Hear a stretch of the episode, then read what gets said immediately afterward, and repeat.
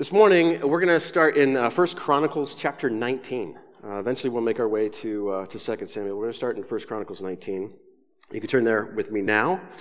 Uh, this morning, we enter into a, a new phase in our study in the book of Samuel. We have seen David um, at first made king over uh, the tribe of Judah, then uh, made king over all of Israel. Um, he's united the people. He's went out. He's conquered Jerusalem, made it his capital city. He's brought the Ark of the Covenant into it. Uh, David has, has, a palace. He has a throne. He is at the top, uh, the pinnacle of his career, and now comes the downward spiral. We're going to be uh, looking at uh, chapters 10, 11, and 12 over the next few weeks. And this section of, uh, of Samuel, it forms a, a unit. Um, and it's, it's organized, it's, it's constructed in such a way as to, to form uh, the, this unit. And, it, and, and it's, it's a chiasm, if you've ever heard that word before. Um, a chiasm is, is literary structure uh, where um, uh, elements within the story are repeated, but re- they're repeated in reverse order so that they mirror back on one another. And so um, a chiasm, it comes from the Greek letter um, uh, chi, which is, uh, it looks like an X to us. And so when you, when you take uh, the, the literary structure and put it down on pieces of paper, you, you see like that it forms an X. So like the first point and the last point uh, mirror each other. The second point and the second to last point mirror each other, and so on and so forth. So you get to the center, you get to the middle of the X. And, and the structure there is to, to point to what is the most important thing, what is the crucial thing.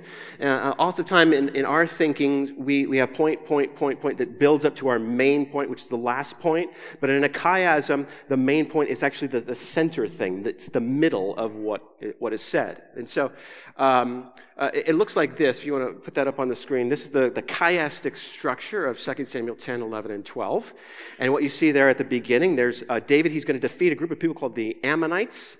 And then uh, that's a, an initial uh, victory. Uh, then there's a final victory at the very end. First and last points. Second point, uh, we'll see David's sin.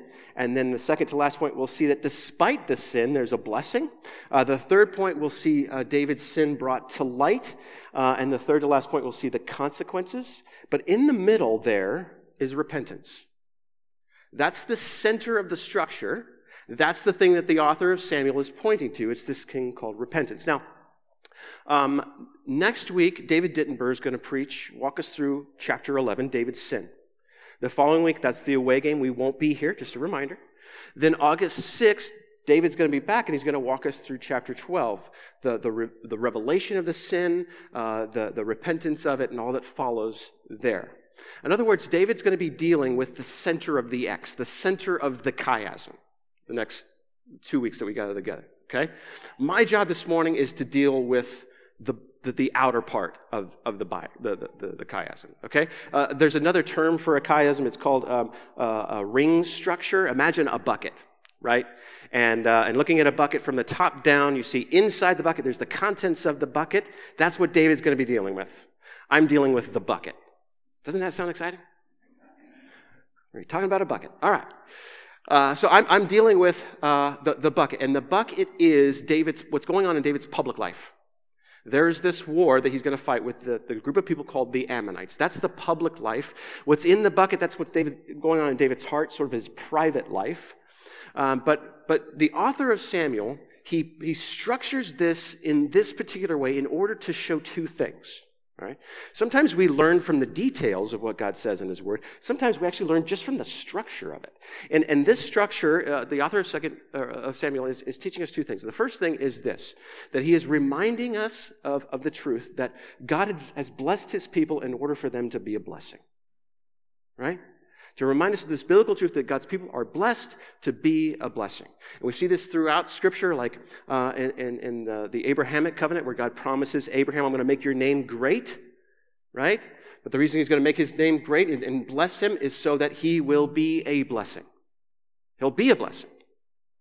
Um, we see this in the, in the Davidic covenant, where God promises David in, in 2 Samuel 7 that he's going to um, uh, he, he's going to bless him, he's going to establish him, but somebody's going to come from him. Uh, there's this dynasty that will come from him, and, and there will be a, a final king who comes, an eternal king who comes, and he's the king of kings, and this king will bless the whole world.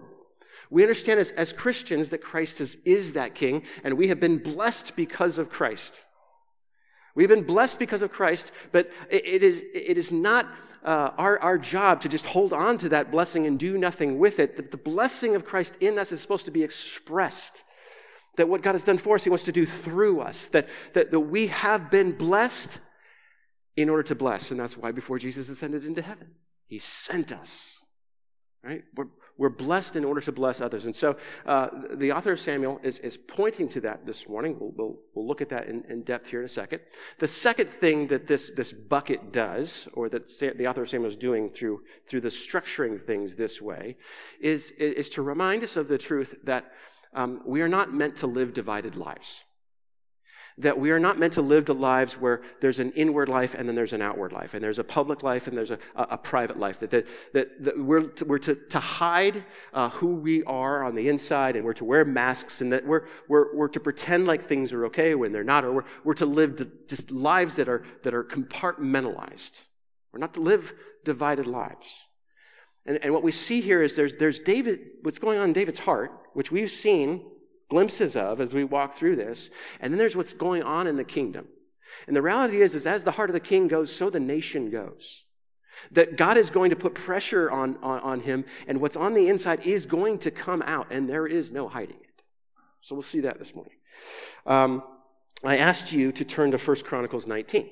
And the reason why we're going to be in 1 Chronicles 19 is because um, this gives us almost word for word exactly what we find in 2 Samuel 10 and the end of chapter 12. Almost word for word, but one glaring difference. And the difference is, is that the author of Chronicles doesn't insert David's downward spiral. Right? So that's going to enable us just to focus on, on this, this war with the Ammonites and see the details there. But uh, we need, we need to be people that read our whole Bibles. And, and, and, so when we, when we read our whole Bibles and we, when we count up parallel stories, we see a story written over here, but it's repeated over here, to, to compare and contrast the two, even in, in the contrasting, we see uh, what, what's important. And, and one of the things we see here is that, that the author of Chronicles does not talk about David's downward spiral, but the author of Samuel does, and he inserts it in a specific place within this war of the Ammonites. So we'll look at that. But let's dive in. 1 Chronicles 19. Now, after this, Nahash, the king of the Ammonites, died, and his son reigned in his place. And David said, I will deal kindly with Hanun, the son of Nahash, for his father dealt kindly with me. So David sent messenger, messengers to console him concerning his father. And David's servants came to the land of the Ammonites, to Hanun, to console him. But the princes of the Ammonites said to Hanun, Do you think, because David has sent comforters to you, that he is honoring your father? Have not his servants come to you to search and to overthrow and to spy out the land? So Hanun took David's servants and shaved them and cut off their garments in the middle at their hips and sent them away. And they departed. When David was told concerning the men, he sent messengers to meet them, for the men were greatly ashamed. And the king said, Remain at Jericho until your beards have grown, and then return. So if you remember uh, where we've been so far, 2 Samuel 7, the beginning of that chapter, David is sitting in his, in his palace and he's thinking about what he's going to go and do for God. By the end of that chapter, God has said, No, I'm going to do something for you. And David's sitting and dwelling on what God is going to do for him. And then in chapter 8, there's this compilation of victories, military victories David secures. Um, it, it, seems, the way that it's written, that it all happens at once, but it doesn't. This actually the, happens over the course of his, uh, his, his, whole life, all right? These are all military victories of David. Um, compiled into one spot there in chapter uh, 8. And, and the purpose of that is to, to show here, here's David. He's, he's dwelling on the promise of God, and from that position, he launches out in the power of God and the giftedness that God has given him, and he secures things for his people. He blesses his people and he provides peace from, for, for them from, from war. He provides um, a, a, workforce that will enable the, the, the, construction of the temple, but he provides uh, material wealth to pay for the construction of the temple. He's blessed by God, he blesses his people. Then last week we saw him bless one individual, Mephibosheth, the grandson of his enemy. Mephibosheth. We saw this word over and over again last word, hesed. It's this Hebrew word, it means the loving kindness of God. And over and over, uh, David is expressing the loving kindness of God towards Mephibosheth. Well, this week, that expands. Uh, David is seeking to express the loving kindness, the chesed, kindness of God outside of his nation's borders to another territory. He's, he's going to seek to demonstrate loving kindness towards another nation, this, this group of people called the Ammonites, right? So you notice there, it says, I will deal kindly with them. That word kindly, that's Hesed. I will show them the loving kindness of the Lord. That's what he intends to do. Um, now, uh, it says in here that uh, uh, Nahash was, uh, was somebody who had blessed him. We don't really know uh, the details of that. We know that Saul fought against uh, Nahash. Saul was David's predecessor. Um, and, and, maybe when David went on the run from Saul, Nahash saw David as like the enemy of his enemy, and so uh, some sort of kinship was made there. We don't know. Um, but some way he blessed David, so David desires to bless him, show him the loving kindness of God, and so he sends this delegation to Hanun, his son. And Hanun gets some bad advice. Uh, his advisors tell him he's not here to console you, he's here to overthrow you. And so instead of, of taking this delegation and saying, thanks, but no thanks, go back to your king, we're fine, don't need you, um, there's the door, um, they go a step farther and they shame them. They cut off half their beards, and then they cut off half their robes. Now, uh, the, you need to understand what the, here's a picture of a group of men who have half a beard and they're naked from the waist down, forced to walk out of the Ammonite kingdom into their own territory. This is uh, deplorably shameful. Such a shame, shameful thing that happens to them. But David recognizes that it's not just them who are shamed, it's him. He's shamed. He's the one that sent them. He's the king. He's the one who's shamed by Hanun. And so, in order to cover that shame, he tells the men to stay in Jericho till their beards grow back. Don't come back to Jerusalem. He hides these men and essentially hides his own shame by having them stay in Jericho. Um, then, in verses uh, 6 through 10, Hanun realizes his mistake. It says this When the Ammonites saw that they had become a stench to David, they'd become deplorable, they become very, very offensive to David. So offensive that David is going to respond. They become a stench to David. Now, when they realize they become a stench to David, they don't send a delegation to David and say, We're sorry. We made a mistake. We misinterpreted your, your, your actions towards us uh, really, really, so how do we make up for this? Uh, they don't attempt to reconcile. Instead, what he does, in order to cover up his stench, is he goes and he hires the Syrian army to come and help defend against him when he knows David is going to respond to the stench, this deplorable act. Instead of reconciling, instead of making up, he goes and he hires an army for more bloodshed. Right? Um, in verses uh, 10 through 15, uh, David sends out Joab, the commander of his army, to, to the Ammonites. Uh, Joab discovers that now there's, there's a battle on two fronts. There's the Ammonite front, but there's also the Syrian front. And, uh, and so he divides his, his, his, troops. He orders some of them under Abishai, his brother. He sends them against the Ammonites. He attacks the Syrians. And on both fronts, they're successful. But we read this in verse 13. This is Joab saying, Be strong, and let us use our strength for our people and for the cities of our God, and may the Lord do what seems good to him. And if you've been following along in the story of, of, of 2 Samuel, we've seen Joab, and he's not always been a great guy. Here he's acting, he's saying something faithful, he's, he's, he's, demonstrating trust in God, and yet we've seen him act pretty faithlessly. And that it's just one more reminder that as we go through this, this study, it's hard to tell who the good guys are and who the bad guys are. It's hard to say who's, who's wearing the white hats and who's wearing the black hats. Sometimes the good people act bad, and sometimes the bad people act good. But, but really, what we see in Samuel is, is it's a leadership manual there's a lot of things about this. It's like the lessons, it's like an encyclopedia of lessons for leaders.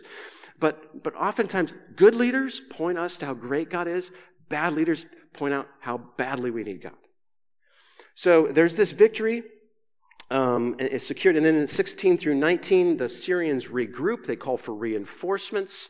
And so David goes out to meet them. He defeats them. And we read this in verse 19. And when the servants of Hadadezer saw that they had been defeated by Israel, they made peace with David and became subject to him. So the Syrians were not willing to save the Ammonites anymore. Right? So this is the details of what we saw summarized and compiled in 2 Samuel 8. But the Syrians are now taken care of right? They're no longer a threat, but they're still the Ammonites. Look at chapter 20 beginning in verse 1, First Chronicles. In the spring of the year, the time when kings go out to battle, Joab led out the army and ravaged the country of the Ammonites and came and besieged Rabbah. But David remained at Jerusalem, and Joab struck down Rabbah and overthrew it. And David took the crown of their king from his head. He found that it weighed a talent of gold, and in it was a precious stone. And it was placed on David's head. And he brought out the spoil of the city, a very great amount, and he brought out the people who were in it and set them to labor with saws and iron picks and axes. And thus David did to all the cities of the Ammonites. Then David and all the people returned to Jerusalem. So, Chronicles, this is the account of how the Ammonite war ends. It ends with uh, Joab. He's getting ready to, to, to deal the final blow against Rabbah. He calls for David, come out, uh, otherwise I'm going to claim victory for this. So David comes out, he deals the final blow, captures the city, takes the crown from Hanun's head, and he puts it on himself. Okay? This is the story, according to Chronicles, of the war with the Ammonites. But this is different than what we see in Samuel. Um, look again um, in, in, in 1 Chronicles 20, it says, In the spring of the year, the time when the kings go out to battle, Joab led the army and ravaged the country of the Ammonites and came and besieged Rabbah, but David remained in Jerusalem. We're going to see the exact same thing. 2 Samuel 11, in the spring of the year, the time when kings go out to battle, David sent Joab and his servants with him and all Israel, and they ravaged the Ammonites and besieged Rabbah, but David remained in Jerusalem. And it's at this moment where the author of Samuel says, time to put David's downward spiral into the story. And we read this in verse 2. It happened late one afternoon when David rose from his couch and was walking on the roof of the king's house that he saw from the roof a woman bathing. I'll stop right there. David will take it from there next week. But you see, the author Samuel, in the middle of this war, is interjecting what's going on in David's personal life. Here we see the downward spiral begin to happen. Now, why is the author of Samuel putting it this way? Why is he structuring it this way? As I said, there's two reasons. The first one is, is this to remind us of the biblical truth that God's people are blessed to be a blessing to the nations around them.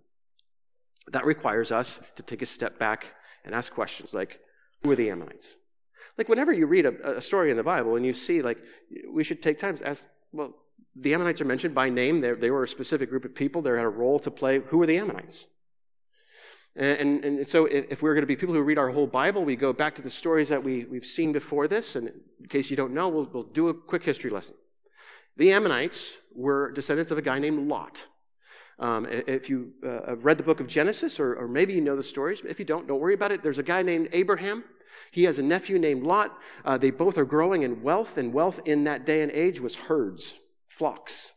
And uh, the, the number of animals, livestock they have is so big that they can't occupy the same ground. They need to separate from one another. So Abraham says to Lot, Hey, you go your way. Whatever land you pick, I'll go the opposite way. And, and that's how we'll solve the problem. So Lot says, Hey, I'll go that way. Abraham says, Fine, I'll, I'll go this way. And, and, and God, just as God gave Abraham a territory for his descendants, so God gives territory to Lot to his descendants. And that's why we read this in Deuteronomy 2 when God is, is leading the people of Israel uh, out of slavery, bringing them into the promised land, he says this, this to them When you approach the territory of the people of Ammon, do not harass them or contend with them, for I will not give you any of the land of the people of Ammon as a possession, but because I have given it to the sons of Lot for a possession. The Israelites were not supposed to conquer or destroy the Ammonites. They were supposed to live alongside them as neighbors because they were related to each other. They were distant cousins, they were kin, right? The reality is that the people of Israel were meant to put on display what God is like. God had given them all of these details of what it means to live, to live holy lives in front of the world to live a holy life that pointed the world around them to God. In other words, they were supposed to influence their neighbors, their kin, that the people around them were supposed to point through the way they live their lives to what God is like. The problem was that instead of pointing the Ammonites to God, the Ammonites pointed them to their gods. And you read in the book of Judges how the Israelites adopted these false gods, these idols that the Ammonites worshiped. One was named Molech. People sacrificed their children to this God. Israelites began to adopt those practices and they put high places around their kingdom and, and they would ascend these places and they would worship these gods. And yes, they sacrificed their children. Instead of influencing the Ammonites and pointing them to God, the Ammonites influenced them and led them astray. And here is, an, is, is the warning for us. As Christians, we are called to be in the world, but not of the world. That we are, we are called to live alongside of people. And we are called to, to show the world what God is like. We're called to express who He is to them. But we're not called to be colonized by the world, to be influenced by the world. We do well when we could point the world to God. We do bad when, when the world changes us and we reflect something back that is not of God. The second thing we, you know, that we see in all of this is that uh, David, he, he extended this steadfast loving kindness to, to, the, to the Ammonite people. Uh, we talked about this last week. Who are we called to, to extend that steadfast love to? Right? But we need to remember that as we do that, we open ourselves up to threat. That in, in loving people, we find that we become vulnerable and are able to be hurt and, and ridiculed and shamed and attacked. As Christians, we, we need to understand that the culture thinks what we believe is stupid. The, the world around us thinks that what we, believe is, is ignorant. And, and, and it seeks to shame us as, as such. But that should not prevent us from extending the loving kindness of God. Now, here's what I want to point to in all this David's predecessor, Saul, fought the, the Ammonites, won, but then Saul did something that disobeyed God. Uh, he rejected God, he rebelled against God, and he did not repent. So God took the kingdom from his hands, gave it to David. David, we're going to see, is about to sin, but David will repent, and he'll get to keep the kingdom. Right? But years later, David is on the run from one of his sons who is trying to steal the throne. He's trying to, to take the throne. So he's on the run. And he's out in the wilderness. And who comes to him when he's at his at the end, when, when he, he needs help the most? Who comes to him? Look at look, look with me at this. 2 Samuel 17. We're still months away from this. I won't go into detail here, but I want you to see a glimpse of this. When David came to Mahanaim, because he's on the run, Shobi the son of Nahash from Rabbah of the Ammonites, along with two others, brought beds, basins, and earthen vessels, wheat, barley, flour, parched grain, beans, and lentils, honey and curds, and sheep and cheese from the herd, for David and the people with him to eat, for they said, The people are hungry and weary and thirsty in the wilderness. Did you notice that? Beginning of, uh, of chapter 10, David wants to extend, the, hesed, the loving kindness of God towards the Ammonites. Uh, Hanun shames him, rejects him. However, after David uh, re, you know, conquers the Ammonites, he puts Hanun's brother, Shobi, into power. And years later, when David needs it, it's Shobi who shows up. An Ammonite king, a neighbor but a, an enemy, shows up and he shows him the loving kindness of God. Now, now uh, follow me here. This only happens because David repents. The, the byproduct of his repentance will lead to a moment when this neighbor is able to show him the steadfast love and kindness of God. And here's the point, right? The, the author of, uh, of Samuel is, is saying we, we, are blessed to be a blessing, but how do we bless? And, and, and here's the point that I want to make. It, it's simply this that not only will our righteousness point the world to God, but our repentance after our unrighteousness will point the world to God.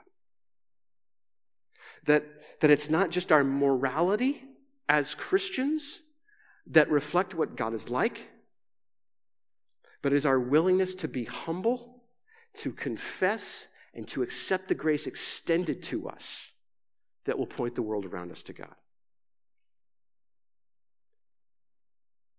Second thing to take away from this uh, is, is to remember that, that we're not meant to live divided lives. To, to remember that we cannot compartmentalize ourselves between what is personal and what is private, or private and public. We're not, we're not meant to live compartmental lives. We're, we're meant to live authentic, holistic lives of, of integrity, right? And, and David failed in this. But the way that the author of Samuel uh, structures this in the center of the bucket is David's personal life, but the, the war with the Ammonites, that's the public life. But the public life is actually reflecting what's going on in David's heart. Three ways that you see this. First is shame. Shame. David sends his delegation to Hanun. Hanun cuts off half their beards, uh, half, of, half of their clothes, makes them walk uh, naked away from his kingdom. Uh, shame. And David's response to that is to cover it, hide it. Stay in Jericho until, until your shame is gone, until you can come back. Shame. The second thing, stench. There's this, this deplorable stench. The Ammonites said, We become a stench to David. Stench. In a lot of ways, David is going to act like Hanun. He has been blessed with the loving kindness of God, and his sin is such a stench in response to what God has done for him. He's going to act like Hanun. And, and as, as Hanun reached out to Syria to, to hire somebody to come and, and defend him and, and, and to lead to more bloodshed, so David's going to ask Joab to step in and cover his stench for him, as we'll see. The third thing is this unbearable crown. Look at chapter 12, 2 Samuel chapter 12, verse 30 with me. Now, again, Samuel doesn't put this in chronological order. He's not concerned with chronology. He's using this chiastic structure that, that points towards repentance. He's not as concerned with chronology. So, how all of these events happened and in what order is a little bit tricky to figure out, and we can't know for sure. So, I'm going to tell you what I think. Whenever I say I think something, take that with a grain of salt. Here's what I think I think that when Joab was about to conquer Rabbah, and he calls David and he says, Hey, if you don't come, I'm going to deal the final blow to the city, and it's going to be called by my name. In other words, I'm going to get the credit for this victory. You need to come and finish this city off. And David does. And he deals the final blow, and, and he conquers Rabbah, and he takes this crown. I think that God gives him that victory before he repents. I think David went to the city of Rabbah in the midst of his sin covered in his sin and shame and stench. And yet, God gives him a victory anyway. I don't say that because I can tell you that for sure from the text. I say that for one reason it's what God did for me.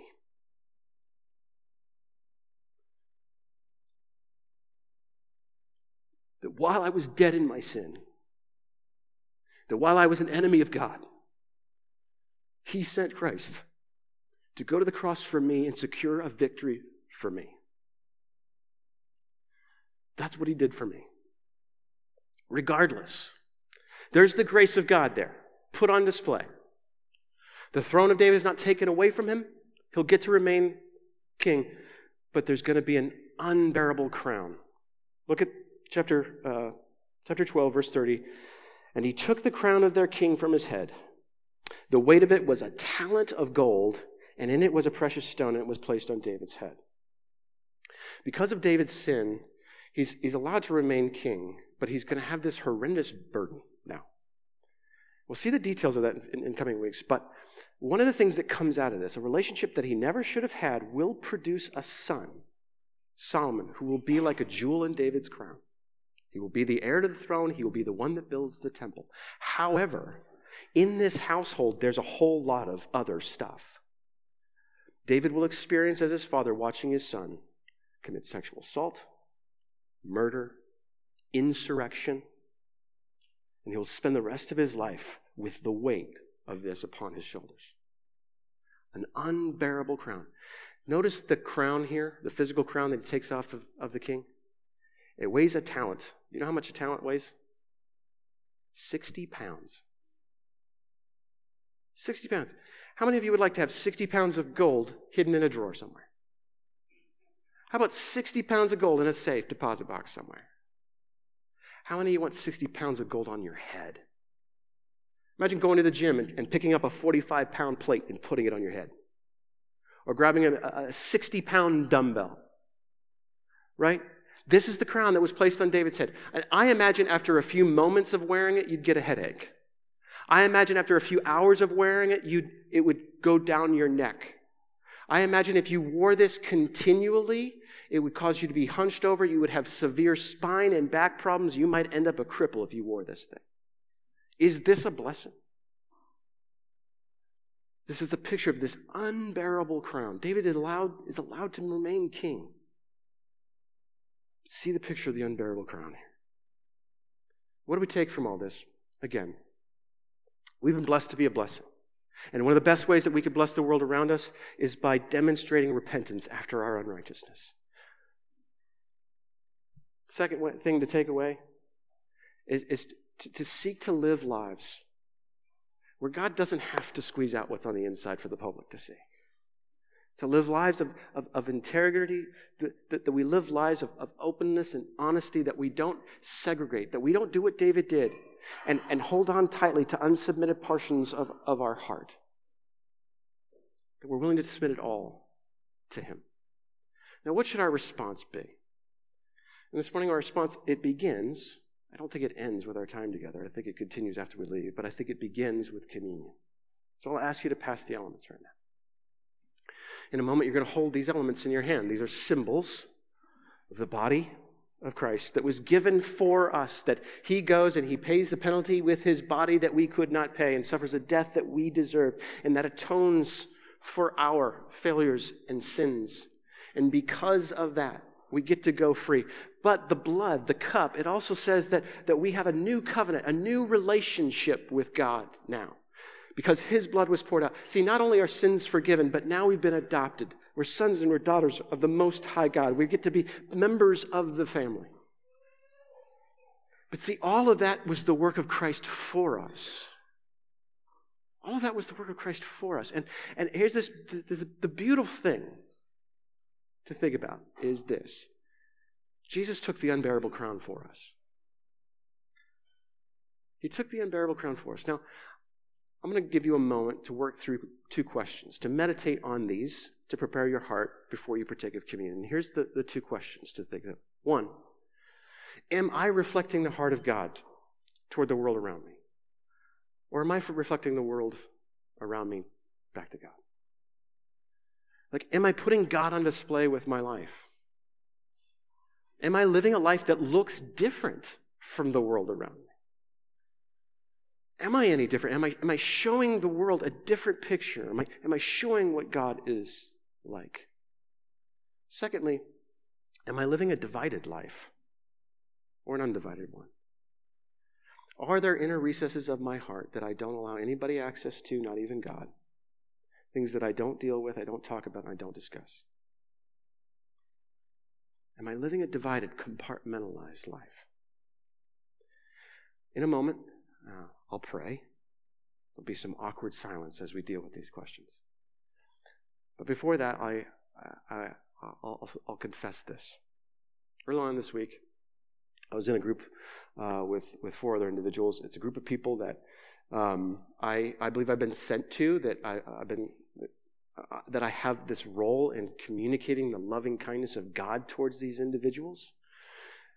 But I'm in this, this room with them, and there's this conversation happening, and, um, and, and one of the individuals begins to tell a series of jokes. Uh, and they're racist jokes. And, uh, and I, I know that he says that he's a, he's a Christian. It bothered me in the moment, but sometimes it takes a while for things to sit with me. Uh, it was actually 24 hours later. I'm trying to go to sleep, and uh, I keep reliving the conversation in my mind. Do you ever, you ever relive a conversation, but you change it to go down in your mind the way it should have gone down? Right? And somehow I think that the more I do that, like it'll actually change the situation, right? Uh, and it doesn't. And so I'm, I'm laying in bed, I'm just getting uh, more angry, more frustrated. And, uh, and so I, I, get out of bed I, and I go downstairs and, um, and, and, and I, I, feel God impressing something on me. I don't hear the audible voice of God. If you do, that's really cool. I've never heard the, the, the audible voice of God. It's usually deep down in my spirit where He impresses upon something and, and I check it with Scripture. But in that moment, um, I believe the Holy Spirit was telling me, uh, You're not mad at, at that Christian who, who told that racist joke. You're mad at yourself because you laughed at it. I did. I laughed at it. I laughed at it. I tell you this for two reasons. One, uh, you should recognize that I am a fallen person. uh, you, should, you should see me in that light. Uh, you should know that there are times when I don't reflect what God is like, when I do become influence rather than influence. You should know that there are divided heart parts of my heart. You should know that although I have been declared righteous by Jesus, I've been justified by him, I have not conformed to his image. And I am a long way away from that. And I want you to know that I'm not here to point you to me, I'm here to point you to Jesus, and you need him. And you need him like I need him. And I need him badly. The second thing, uh, reason I tell you this is that through confession, we take what's in the darkness and we bring it to light. The reality is, I laughed at that joke because I wanted to be accepted. I wanted to be included, and I, and I wanted to, to, to, to have that acceptance. And in doing that, I acted out of character. I acted out of, out of who God has made me to be. I did not think that it was funny at all, but I laughed in order to gain acceptance. And the next time that I see those individuals, which won't be too long from now, I will confess. See, I don't think that my job here is to point the finger at them and shame them. I think my job here is to, to, to show them, hey, I screwed up. I lied to you. When I laughed at that joke, I wasn't living out of who God has made me to be. I wasn't living out of my true identity. I was, I was telling a lie. And I'm sorry. Will you forgive me? Christians, if we will stop hiding in the dark and bring what's inside out, I think that testimony alone will point others to Jesus in powerful ways. We live in a world where everybody's trying to cover up and hide. Let's be different. So I'm going to pray. Deal with those questions on your own, and then when you're ready, partake. Heavenly Father.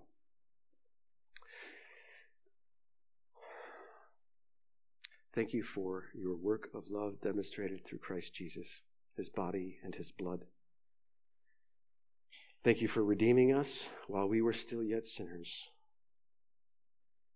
While we were still enemies, you saw us, you loved us, you fought for us, and you sacrificed your son for us. Lord Jesus, thank you for being willing to do that, to come and be what we needed you to be. Holy Spirit, I pray that you would empower us to live because of what Christ has done for us. Help us to be humble. Help us to be repentant. Help us to seek to live authentic, holistic lives lived before you. We pray this in the name of Jesus. Amen.